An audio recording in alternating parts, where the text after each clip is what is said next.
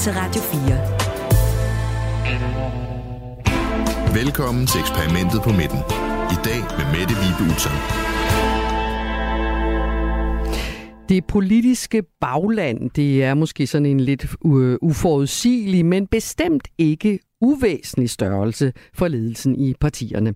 Baglandet det er så nogen, der kan gøre livet surt for de folkevandte med kritiske kommentarer til partilinjen i medierne og gerne lige op til et årsmøde. Og det var der også på sådan et bagtæppe, at Mette Frederiksen tog til Socialdemokratiets årsmøde i weekenden. Der var dækket op til debat om mangel på arbejdskraft, undskyld, samliv i kolonihaverne og om, hvem der egentlig de facto er landets statsminister. Var det Lars Lykke, der fører Stokken eller er det Mette, der fører dirigentstokken? Ja, Nils Tulsendal, det her, alt det her vender vi tilbage til, men uh, politisk analytiker ved Jyllandsposten, tidligere politisk rådgiver.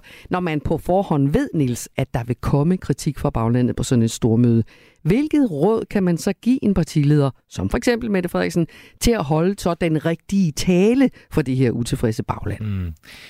Ja, den rigtige tale, den skal jo selvfølgelig øh, på en eller anden måde adressere nogle af de bekymringer, der er. Fordi, øh, fordi øh, partiledelsen ved jo også godt, at det første, vi journalister gør, når den tale så er slut, det er jo så at løbe ned til det her bagland en gang til, og så spørge, hvad, hvad sagde du til talen?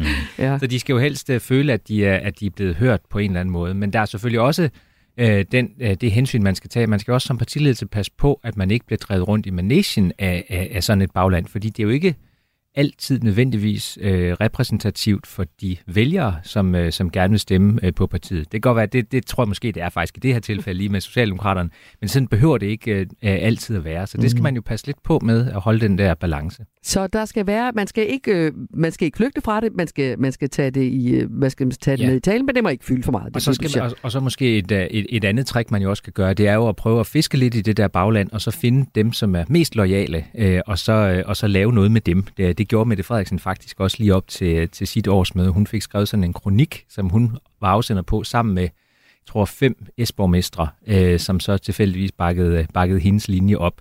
Så det er jo også en måde ligesom at, at tage lidt af brøden af det på. Der er, meget, øh, der er meget i værktøjskassen. Og blandt andet det spørgsmål skal vi tale om her i eksperimentet på midten i denne uge, hvor vi også stykker ned i regeringens plan om at få flere af velfærdssamfundets varme hænder til at gå fra deltid til fuldtid med mere i løn som lokkemad. Det her er jo programmet, hvor vi hver uge forsøger at finde ud af, hvad man får, når man blander blå liberalisme med rød socialisme og tilsætter lidt lilla moderatisme, som er det her øh, moderne ord. Øh, er det så en regering i smuk treenighed af reformer, eller er det tre partier, der vender ryggen til deres egne i jagten på magten? Mit navn er Mette Vibe Utzon. Velkommen til. Du lytter til eksperimentet på midten på Radio 4. Og denne uges panel udgøres, som det altid gør, af tre personer, der tidligere har haft erfaring med at tage ansvar i et regeringsparti, to politikere og en rådgiver. Og den ene af de to politikere, det er dig, Lars Barfod. Velkommen. Tak for det. Tidligere konservativ leder med flere ministerposter på CV'et. Minister for familie- og forbrugeranlægner, transportminister, justitsminister. Nu har du fået en ny titel. Fra og med denne weekend er du officiel kandidat for Moderaterne til EU-valget. Tillykke med det også, Lars. Også tak for det. Du, du har været ude af aktiv politik i en overrække. Hvor kom det fra? Jamen, øh, det, der skete, var, at øh, jeg øh, efter lang tids øh, tilløb øh, meldte mig ud af det konservative Folkeparti, og øh, kort tid efter meldte mig ind hos øh, Moderaterne, og i den forbindelse blev jeg... Jeg havde egentlig ikke øh, planlagt, at jeg skulle gå ind i politik. Øh, jeg vil bare gerne bakke det projekt op, som Moderaterne er, for jeg synes, de er placeret der i dansk politik, hvor jeg altid selv har været. Og, øhm, øh, så, så det er parti, øh, du har manglet? Altså, sådan vil jeg ikke helt udtrykke det, fordi da jeg selv var partileder, forsøgte jeg faktisk at øh, rykke det konservative folkeparti øh, derover. Øh, blandt andet øh, husker I måske det interview, jeg lavede med Margrethe Vestager øh, i valgkampen 11, hvor vi talte lige præcis om, at øh, der skulle samarbejdes over midten, mm-hmm. øh, så yderfløjen ikke fik øh, sådan vetoret. Jeg var træt af Dansk Folkeparti's øh, vetoret i den regering, jeg sad i sammen med Lars Løkke, Øh, Margrethe ville nøde, at enhedslisten fik en tilsvarende vetoret, øh, hvis der blev en rød regering. Det blev der så.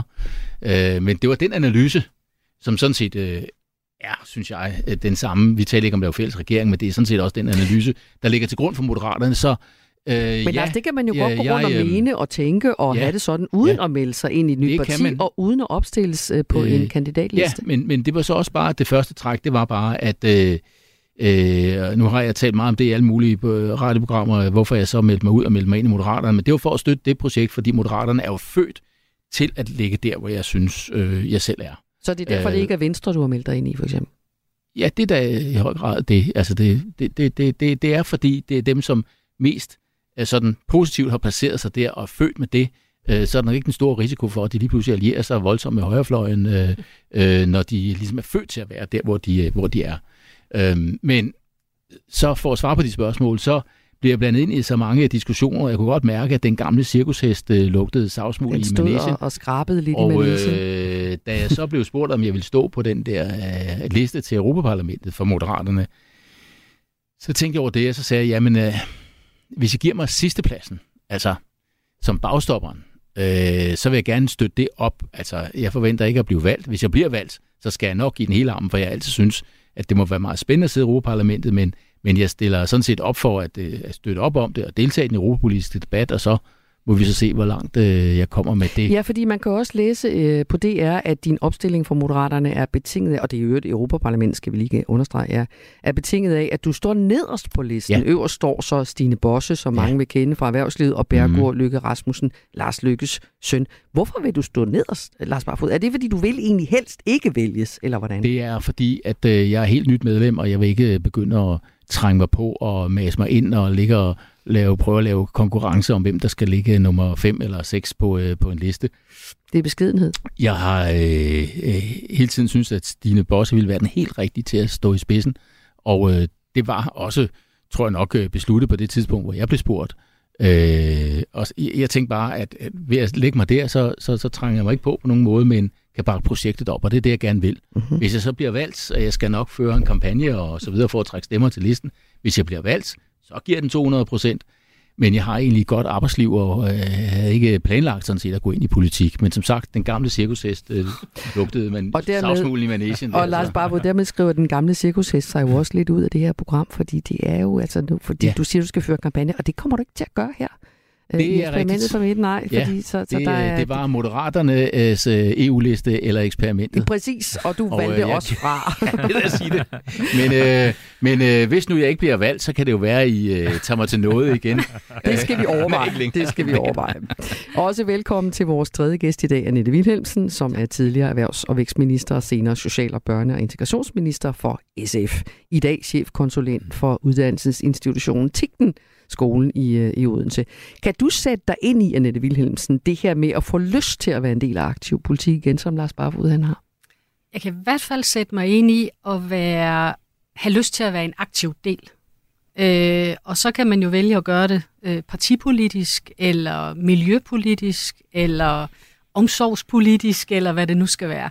Så, øh, så jeg bliver ved med at have lysten til, og hvis vi kan rykke til noget, men jeg har ikke, øh, som det ser ud lige nu, øh, lyst til at gå ind i partipolitisk arbejde. Og du er heller ikke medlem af dit gamle parti længere, SF? Nej, det Nej. var simpelthen ikke for mig forenligt med at være direktør for TikTok. Nej. Kunne du forestille dig at melde dig ind i et andet parti? Det vil jeg have svært ved. Altså, jeg har det nok sådan, jeg er jo i bund og grund socialist. Altså, mm. øh, så det er svært at se sig andre steder. Men, øh, men jeg behøver sikkert at stå i et parti eller på en liste, og jeg, jeg er også fri øh, og har mange gode dialoger meget på tværs. Både i erhvervsliv og i kulturlivet og andre steder. Så du nyder også din, fri, din partipolitiske frihed? Jeg synes, jeg har frihed i det, mm. men øh, jeg er også glad for min indsigt. Niels Stulsendal, øh, som sagt tidligere politisk rådgiver for Liberal Alliance og Venstre, i dag politisk analytiker på Jyllandsposten. Lars Barfods beslutning, som han jo begrunder her, hvor usædvanlig er den at vende tilbage til politik? Det er vel ikke så usædvanligt endda, men så for et andet parti og som kandidat til Europaparlamentet? Jamen det her med at skifte det her med at skifte parti er jo ikke så øh, usædvanligt uh, længere. Uh, det, uh, det, er jo, det er jo noget, vi ser oftere og oftere. Jeg tror, at den sidste valgperiode, der havde vi uh, det højeste antal partihopper og partiskifter uh, nærmest nogensinde i Folketinget. Og indtil videre i den her valgperiode, så, uh, så ser det sådan set ud til, at vi kan, vi kan slå den rekord uh, på, et eller andet, på et eller andet tidspunkt. Det går, det går allerede hurtigt.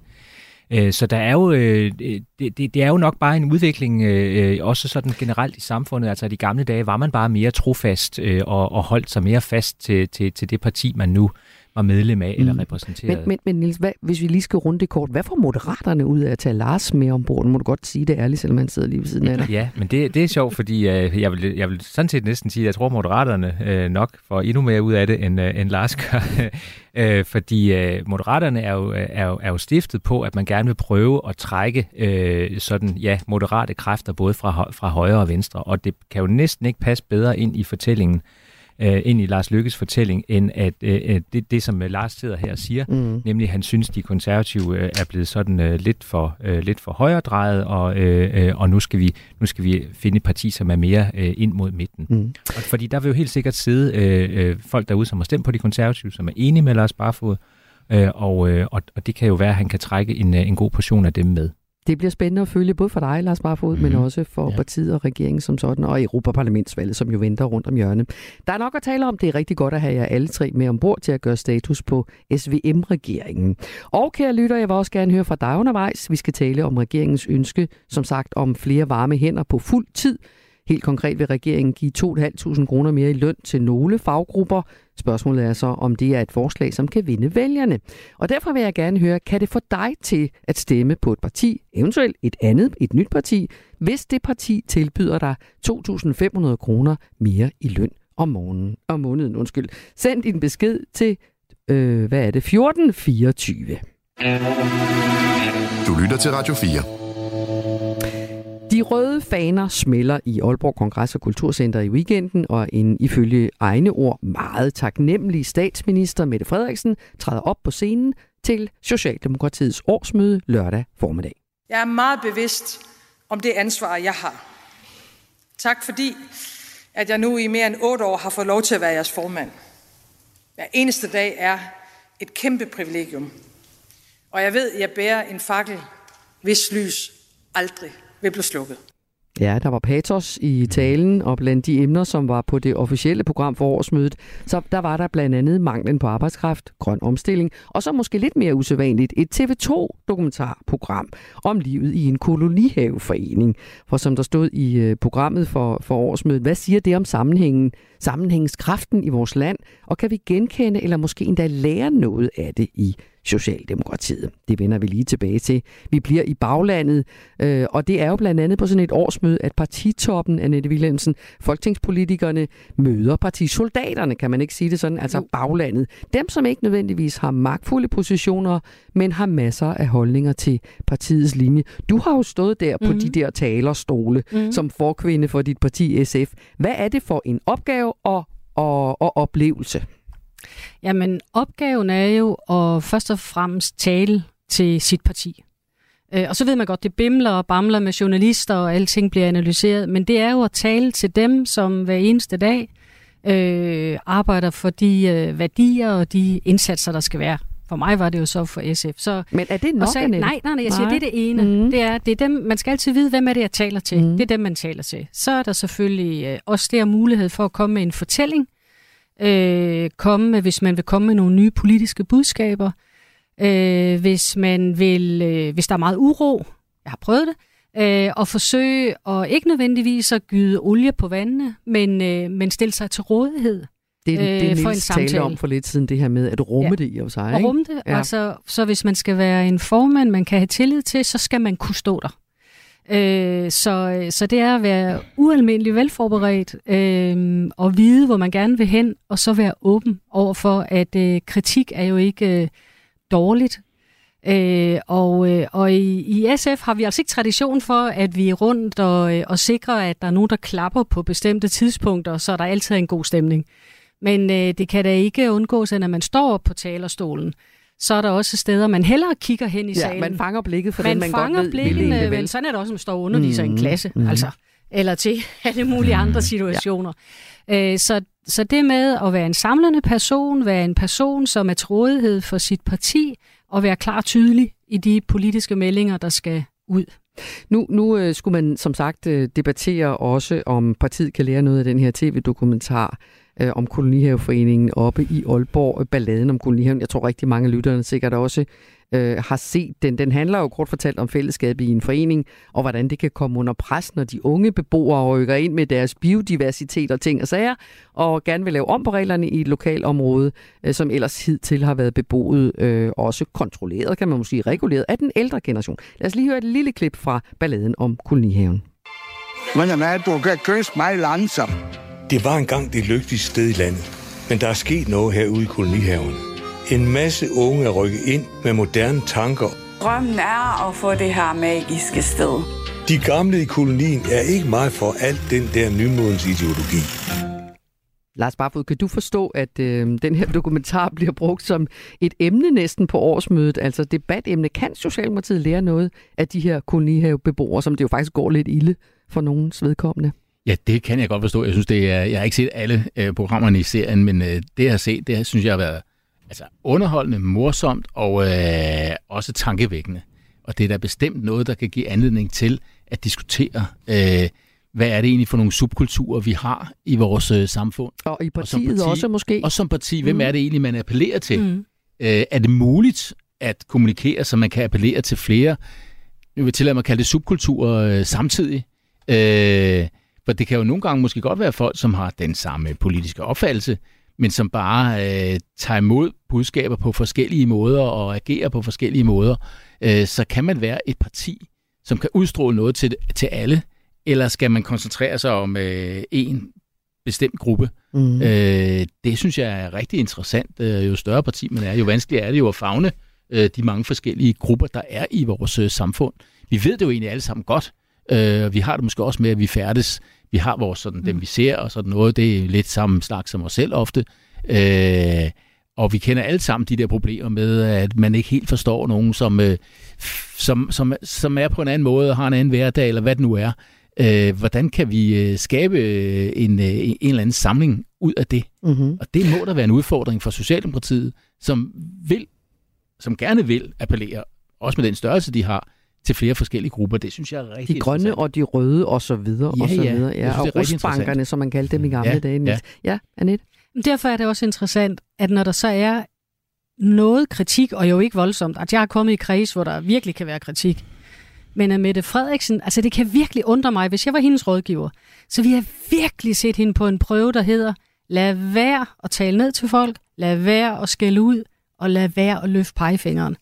Altså, det, det er forfærdeligt. Altså, jeg er ikke og bliver aldrig socialdemokrat, men alene af den grund, at man skal have sådan lidt voksenskæld ud. Der er mm. én vej. Mm. Det er Mettes vej. Og, og så bliver man simpelthen banket på plads, eller Ja, det synes jeg er utilstedeligt faktisk. Det jeg, vil jeg, jeg sige, hvis jeg var hendes rådgiver. Jeg vil sige, det kan jo være, at hendes rådgiver har sagt det til hende. Det var ikke sikkert, hun lyttede.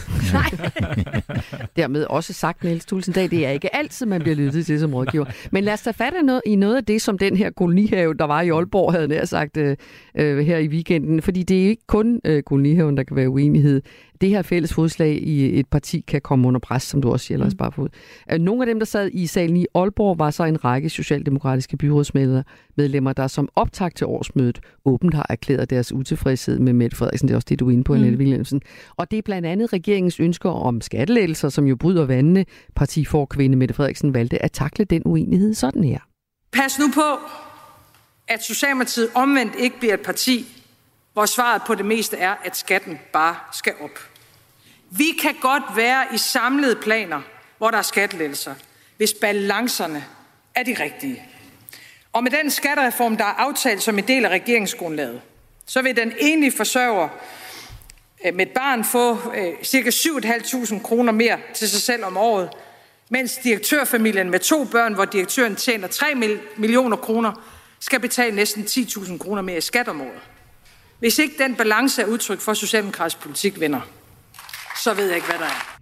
Det der venner, Niels Tulsendal, det bliver sådan sagt, det bliver måske ikke sagt så venskabeligt, eller hvad? Altså, det lyder sådan en lille smule i rettesættende. Pas nu på, øh, hvordan hører du tonen i Ja, det, det er jo rigtigt, og det er jo måske også lidt med det Frederiksens stil, ikke? Altså, den lærte vi jo alle sammen at kende under coronakrisen, for eksempel, ikke? Og hun sagde også på et tidspunkt sådan, hvor hvor de havde klappet af noget, de var meget enige i, så sagde hun sådan, jeg hold lige klapsalven, for nu siger jeg noget, som I nok vil være uenige i. Så det er jo mm. selvfølgelig også sådan en, en lille smule kontrollerende. Jeg ved ikke, jeg, jeg, jeg tror måske lidt, det er hendes stil. Jeg tror ikke, man skal, man skal lægge så, så, så super meget i det. Lars Barfod, er det også en, øh, en del af koreografien med den her utilfredshed i medierne inden sådan et årsmøde? Altså, øh, det ved du mere om, end jeg gør, men altså, pressen vil jo altid forsøge at opdyrke dem, som øh, er utilfredse inden et møde, for ligesom at arbejde, lægge ja. op til mm. øh, noget spændingsmoment omkring et møde. Hvordan går det nu, og for de nu ret, og hvad siger formanden, og så videre. Sådan vil det jo altid være. Øh, men men, men øh, det er jo bare til, til det, I siger, øh, tilføje, at det er jo også øh, en partiformands opgave at stå fast på det, der nogle gange er den politik, der er fastlagt. Mm. Og Mette Frederiksen øh, er nogle gange leder af en trepartiregering, hvor der er indgået nogle kompromiser, og hvis hun begynder at stå og vakle øh, på talerstolen i forhold til de aftaler, hun har indgået med de andre regeringspartier, så kan det nok være, at pressen skal tage fat i det mm-hmm. og sige, at der er uenighed i regeringen. Øh, og derfor er hun jo nødt til at udtrykke sig rimelig øh, håndfast omkring, det er nogle gange det, der er aftalt, og så forsvare det ud fra sådan sit ideologiske univers og forklare folk, at det er jo egentlig meget socialdemokratisk, det vi gør her. Jeg kan ikke rigtig se, at hun har andre veje at gå, så kan man altid diskutere ordvalg og sådan noget, men, men hun er jo nødt til at stå fast på det og slå tingene på plads. Og det er jeg enig i, det er hun nødt til, men øh, det betyder ikke, at det, at det er nemt, eller at det, nej, ser, det ser kønt ud. Øh, nej, nej. Og, øh, og man kan sige, det er jo en af de øh, krigsskadeomkostninger, hun ja. har fået med ind ved at, ved at lave den her SVM-regering, det er jo, at hun nu skal stå og forsvare topskattelettelser. Og det er jo lidt sjovt, at øh, også i det klip, vi lige hørte, altså hun får nævnt skattelettelsen til den lavt lønnede socioassistent, hun får nævnt skattestigningen til direktørfamilien, der tjener over 3 millioner. Mm.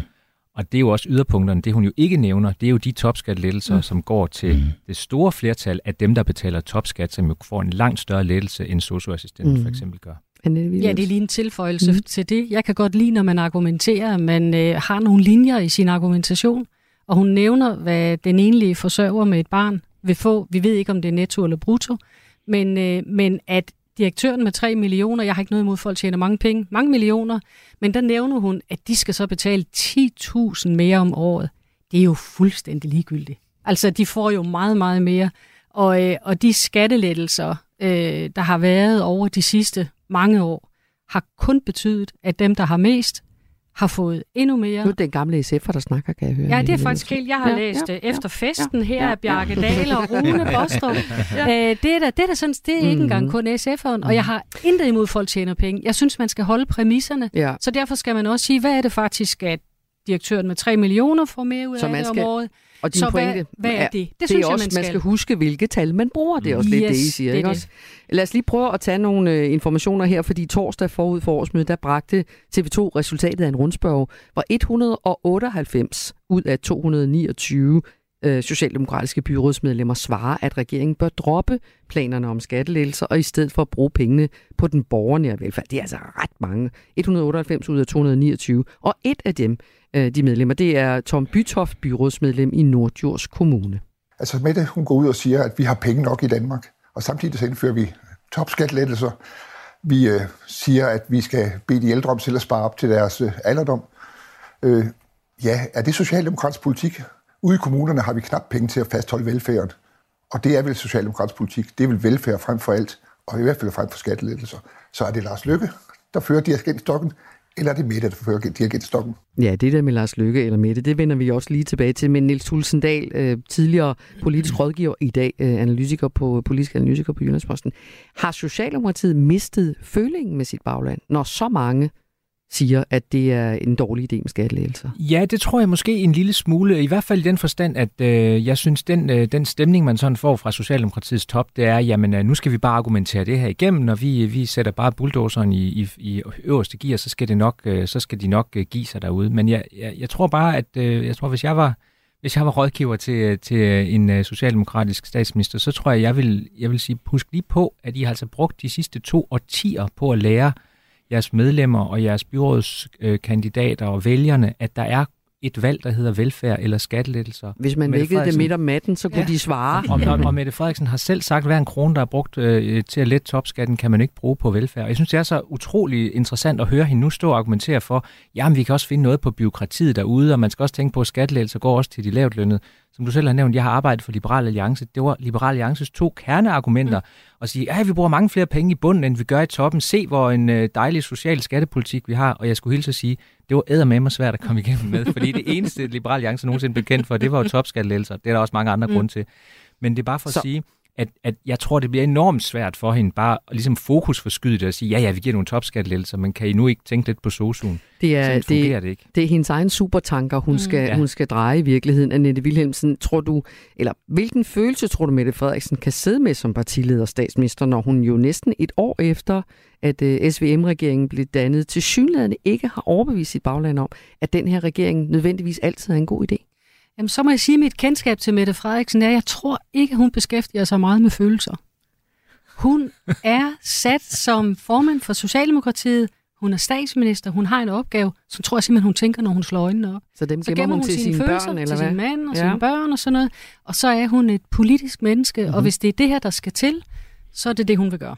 Lars Barfod, er du enig i den øh, psykologiske profil, vi lige har tegnet? øh, det, det, jeg ikke gå så langt som til at tegne psykologiske profiler, men, men bare det sige, jeg altså ikke. Men, men bare sige, at øh, altså en vis kynisme er man jo nødt til at have, når man er formand for et parti mm. og statsminister, så, så bliver man nødt til at tænke lidt øh, koldt på, hvad er det, jeg skal igennem med her, mm. øh, og lægge nogle andre ting til side.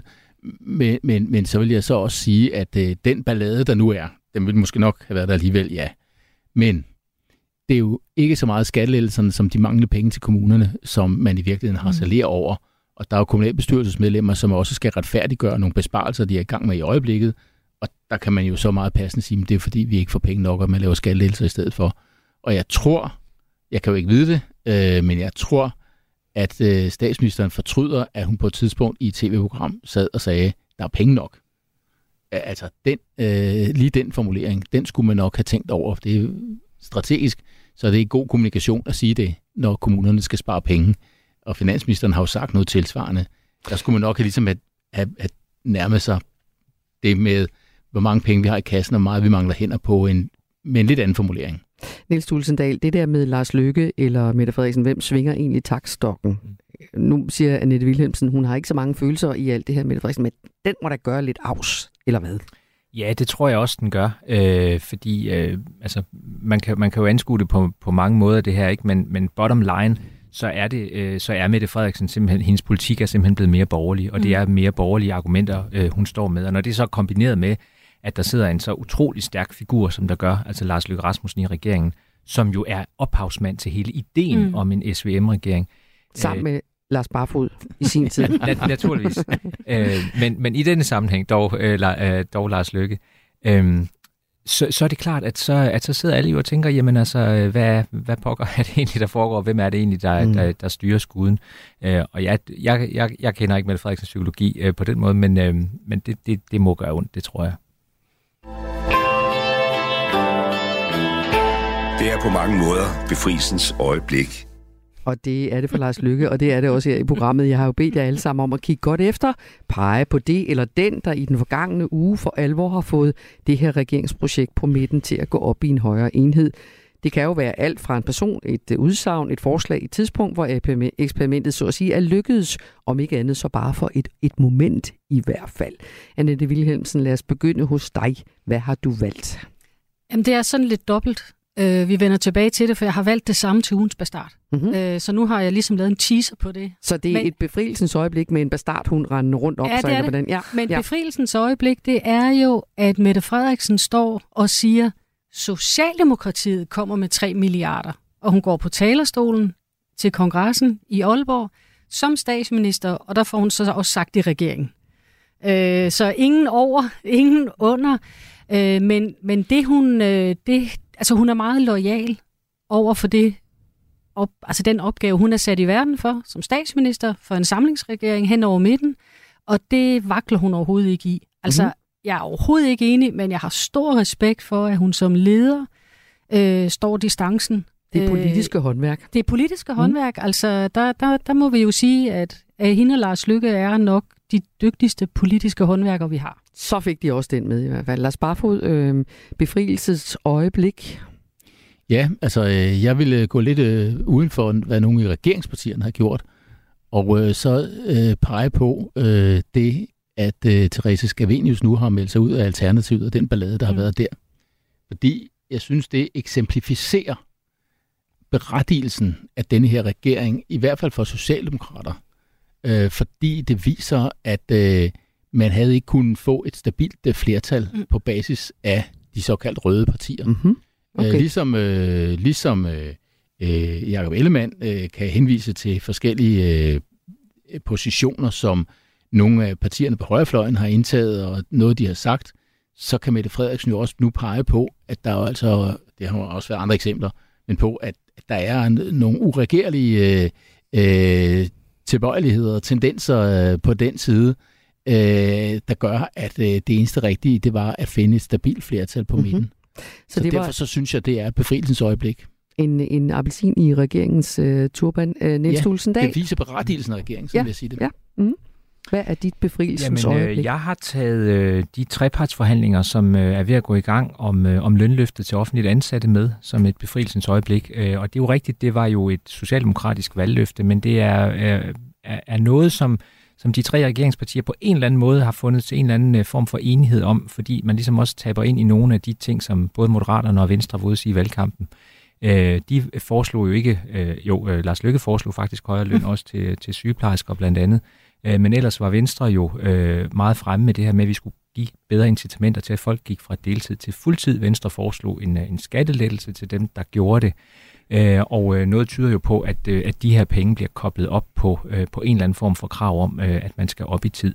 Så på den måde øh, har de ligesom ved at, ved at tviste forslaget lidt, så har de, fået, de fået det gjort til noget, som alle tre partier kan, kan se sig selv i. Og lige præcis det skal vi tale om nu. Tak for jeres bud i første omgang. Du lytter til Radio 4. Det gør man i den grad, og lad os tage fat i det her med øh, regeringens beslutning om at løfte lønnen for fire grupper af offentligt ansatte for at tiltrække mere arbejdskraft til velfærden.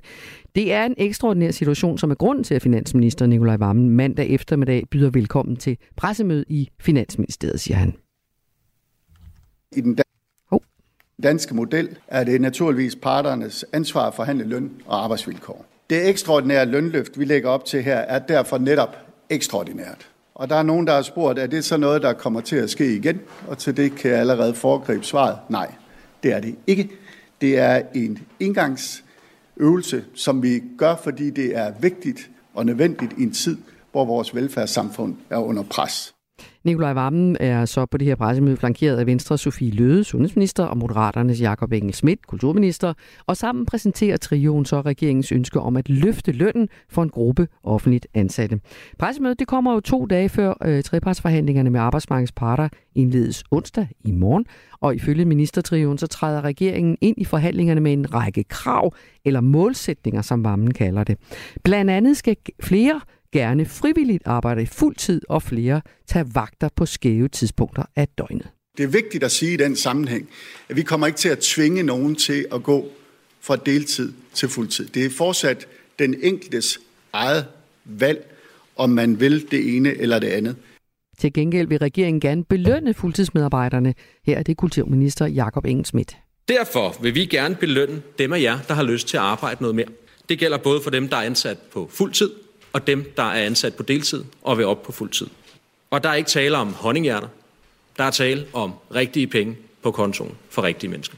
Lars Barfod, lige om lidt, så siger du farvel til det her program, og så træder mm. du ind i den rolle, hvor du skal forsvare alt, hvad den her regering har gang i, ikke også? Så du kan lige så godt begynde nu øh, og med at forklare os forskellen på at belønne og tvinge. Altså, Jamen det mest det... konkrete er jo uh, de ja. her syv målsætninger, det andet er sådan lidt uh, ukonkret. Men medarbejderne skal arbejde fuld tid, regeringen vil ikke tvinge dem. Altså, der, der er jo oplagt forskel på, at man får et incitament, en belønning, hvis man gør noget. Der er en gulderod, øh, og så øh, pisken. Altså, der er jo forskel øh, på den måde.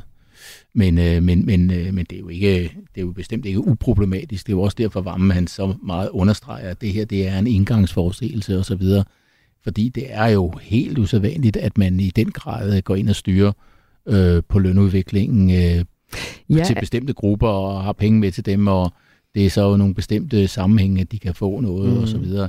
Annette det er jo en meget selektiv måde at drive arbejdsmarkedspolitik Det kan man på. sige, og jeg vil også spørge dig, Annette, mm. øh, fordi du jo har øh, fødderne i hvert fald havde øh, mm. så vidt plantet i den side af Folketingssalen og, og fagbevægelsen osv. Hvor farligt er det, når politikere begynder at blande sig i noget, som jo traditionelt hører hjemme andre steder end i Folketingssalen? Jamen, det er til sidesættelse af de forhandlingsveje, øh, vi har indtil nu, og jeg, jeg, jeg synes, det er farligt, for man skal i hvert fald vide, hvad alternativet er og også lidt naivt, øh, når, altså, når, når Vammen han kan stå og sige, det er ekstraordinært, det vil kun ske én gang. Når noget er sket én gang, så kan det også ske to gange. Altså, det, det tænker jeg, og det er lidt der, hvor jeg sådan tænker, hvor dumme tror I, at befolkningen er? Fordi selvfølgelig kan så noget ske igen. Men at man, at man blander sammen, man skal jo tænke på, de, de helt øh, almindelige borgere, som sidder og hører det her, det er den danske model, og det er treparter, det er overenskomster, det er lønløft.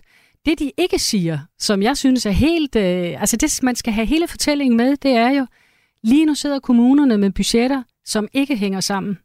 Nu lover regeringen, ført an af Socialdemokraterne, et lønløft til fire grupper for 3 milliarder. Det er kommunerne, der skal betale det. Fordi det er ude i kommunerne, altså dem, som ikke har nogen penge i forvejen. De har ikke nogen penge i forvejen. Nogle af dem, skal vi huske at sige. Ja, nogle ja, af dem har nogen faktisk. Har. Men altså, nogle af dem kan ikke i forvejen få det til at hænge sammen. Mm. Og nu får de pålagt det her. Det vil sige, hvis man skal lave det lønløft i kommunerne, og ikke får tilført midler, øh, og 3 milliarder, det er bare ikke ret meget i kommunale budgetter. Så jeg, Så... jeg, jeg synes igen, jeg sagde det indledningsvis, de er nødt til at komme med hele fortællingen. Mm-hmm øh, hvis det er, at det skal give mening, at ja. vi skal drøfte, ellers skal de jo bare trumle igennem, og det kan de, de har flertal. Niels Tulsendal, pressemødet det kommer her to dage før trepartsforhandlingerne. Det er næppe tilfældigt, tænker jeg vel. Mm. Hvis du havde været rådgiver igen, nu beder vi dig at tage din gamle kasket på, hvad vil du sige til ham, det var vigtigt at få sagt på sådan et pressemøde? Jamen, øh, jeg tror, øh, jeg vil sige, at den, den konflikt, som regeringen nu øh, risikerer at gå ind i, øh, det, er jo, det er jo den med de her velfærdsmedarbejdere, som er på deltid, og som ikke har lyst til at være på fuldtid de har jo alle sammen hørt Mette Frederiksens løfte i sidste valgkamp som et løfte om, at de ville få mere i løn, også hvis de var på deltid. Fordi alle de her mm. modkrav, dem, dem sagde Mette Frederiksen jo ikke noget om, øh, dengang der var få dage til folketingsvalget.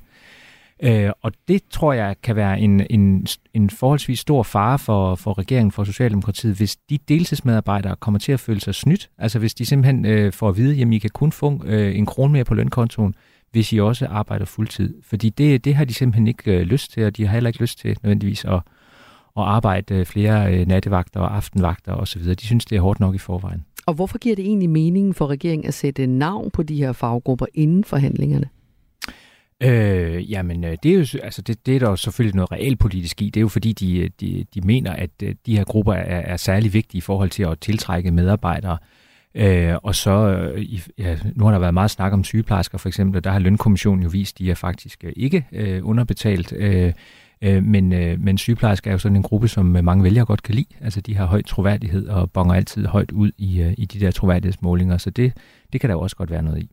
Nu er det sådan, øh, og det var faktisk lidt, øh, lidt højtal, øh, da, jeg, da jeg pludselig fik øje på dem her i går, da vi skulle forberede programmet, fordi i øjeblikket arbejder 85 procent af social- og sundhedshjælpere deltid.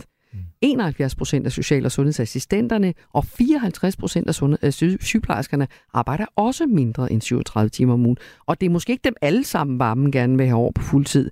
Men, men øh, det er alligevel en meget høj øh, procentdel øh, på, på deltid. Og varmen blev også spurgt om udspillet skal forstå sådan, at de, der forbliver på deltid, ikke får del af en lønforhøjelse. Og her lød svaret igen, at det var op til en forhandling. Men Lars Barfod, det kan jo ende med, at der er mange, der ikke får et lønløft, hvis det kun kommer til at gælde fuldtidsansatte. Altså er det, er det også, tænker du, regeringens måde at dække sig ind på at sige, det er noget, vi skal forhandle øh, ved trepartsforhandlingerne, sådan så man ligesom tager nogen med sig, havde jeg sagt, og siger, ja, det ville vi godt have gjort, det kunne vi desværre ikke få igen, eller hvordan ser du det?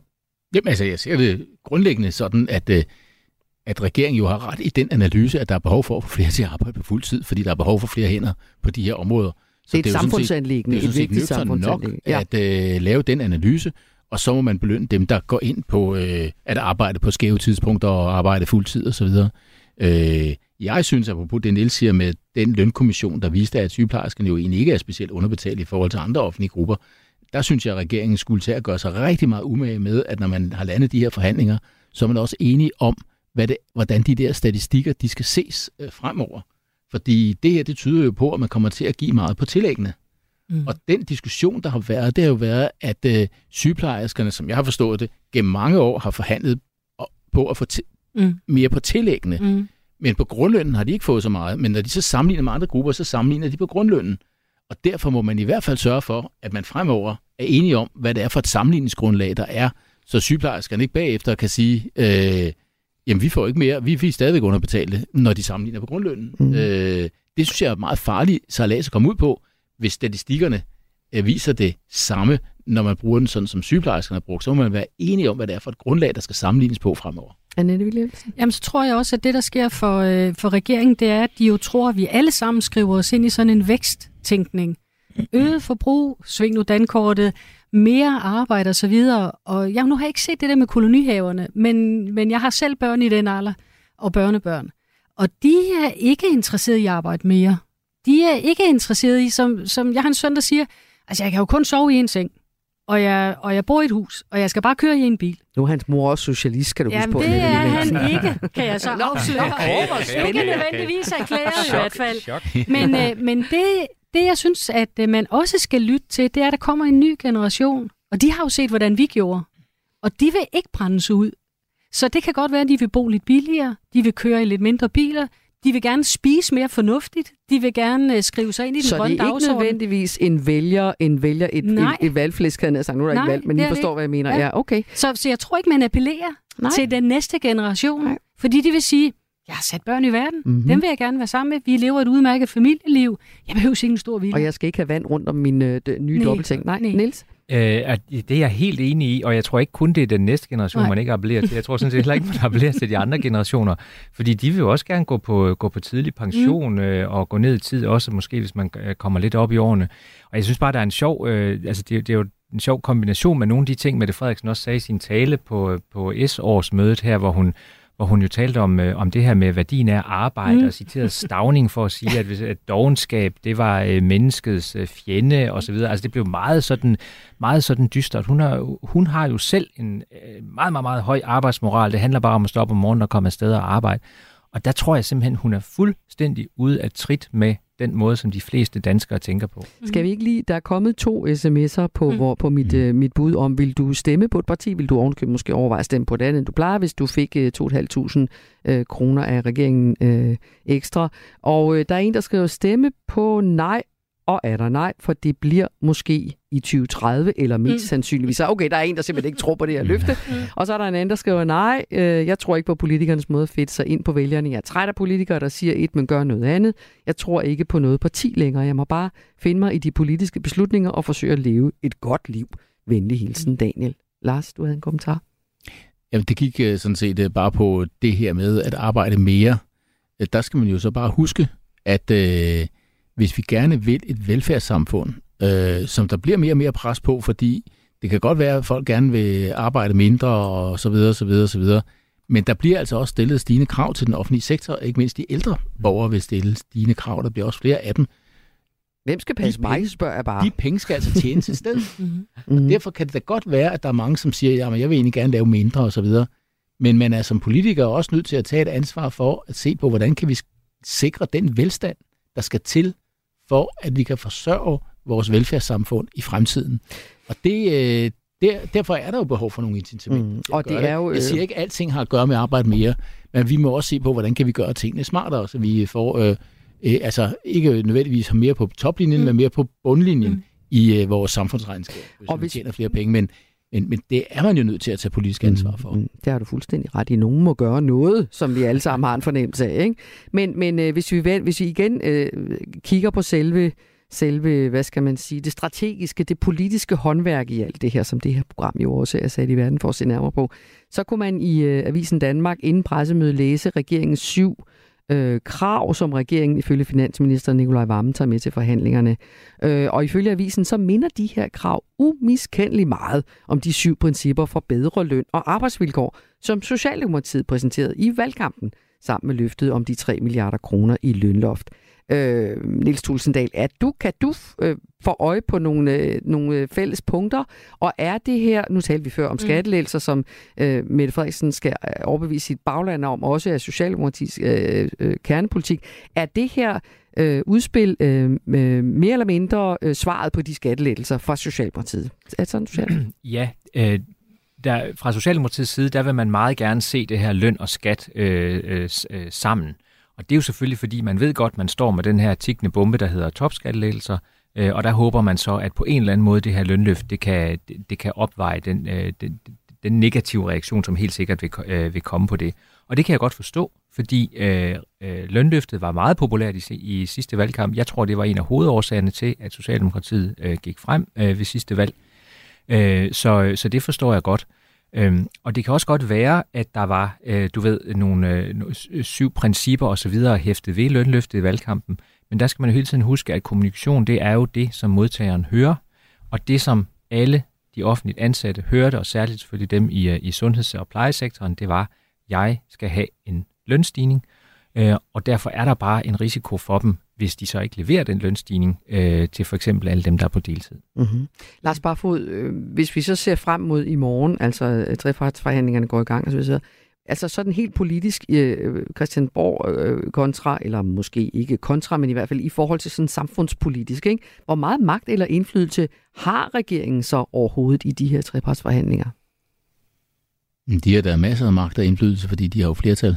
Mm. Så der er jo ikke så meget at komme efter på den måde. Mm-hmm. Forklar, øh, hvad du mener med det. Jamen, jeg mener, at de kan jo, altså regeringen kan jo sådan set gennemtrumfe hvad som helst øh, øh, i den forstand, at man kan gennemføre de her forhandlinger og stå på sit, uden at man risikerer, at der er et flertal i Folketinget, som tvinger regeringen til en anden position.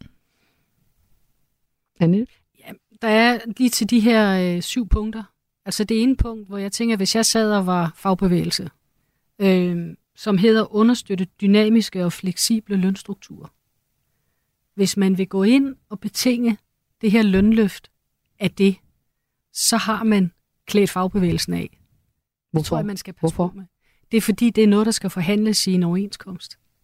Øh, så der er grænser for magten, siger du? Det synes jeg, der er. Ja. Så du spurgte til, øh, mm-hmm. Mette, er der noget af det her, som øh, kan skure?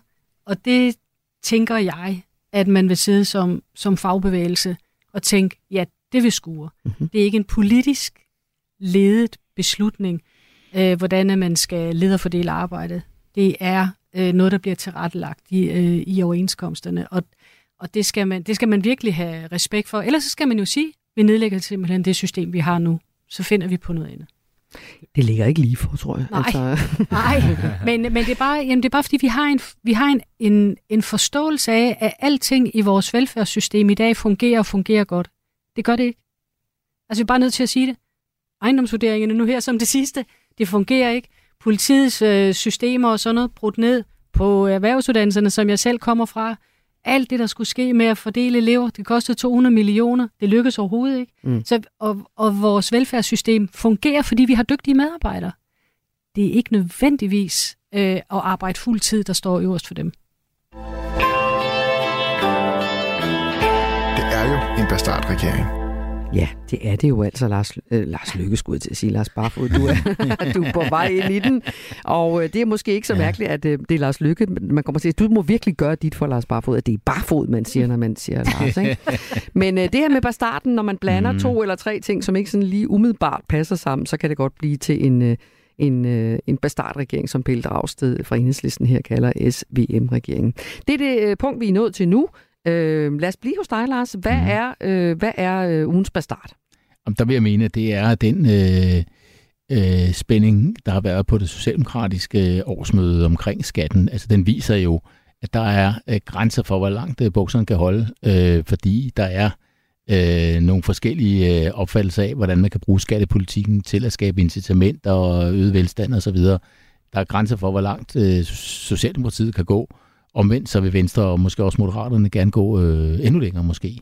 Øh, så der er, og, og skattepolitikken er jo et vigtigt økonomisk instrument, øh, så det synes jeg illustrerer øh, de problemer, der er i, øh, i den regering. Det er en af de tunge, tunge... Ja, det er en udfordring. Øh, ja, ja, ja. ja. Øh, hvad siger du, Niels Tulsendal? Hvad er Jamen, ugens bastard? Det er lidt i, øh, i samme boldgade. Jeg har skrevet, jeg har skrevet topskattelettelser, men, øh, men med topskattelettelser, der mener jeg sådan set ikke, øh, i hvert fald ikke kun de topskattelettelser, som allerede er aftalt.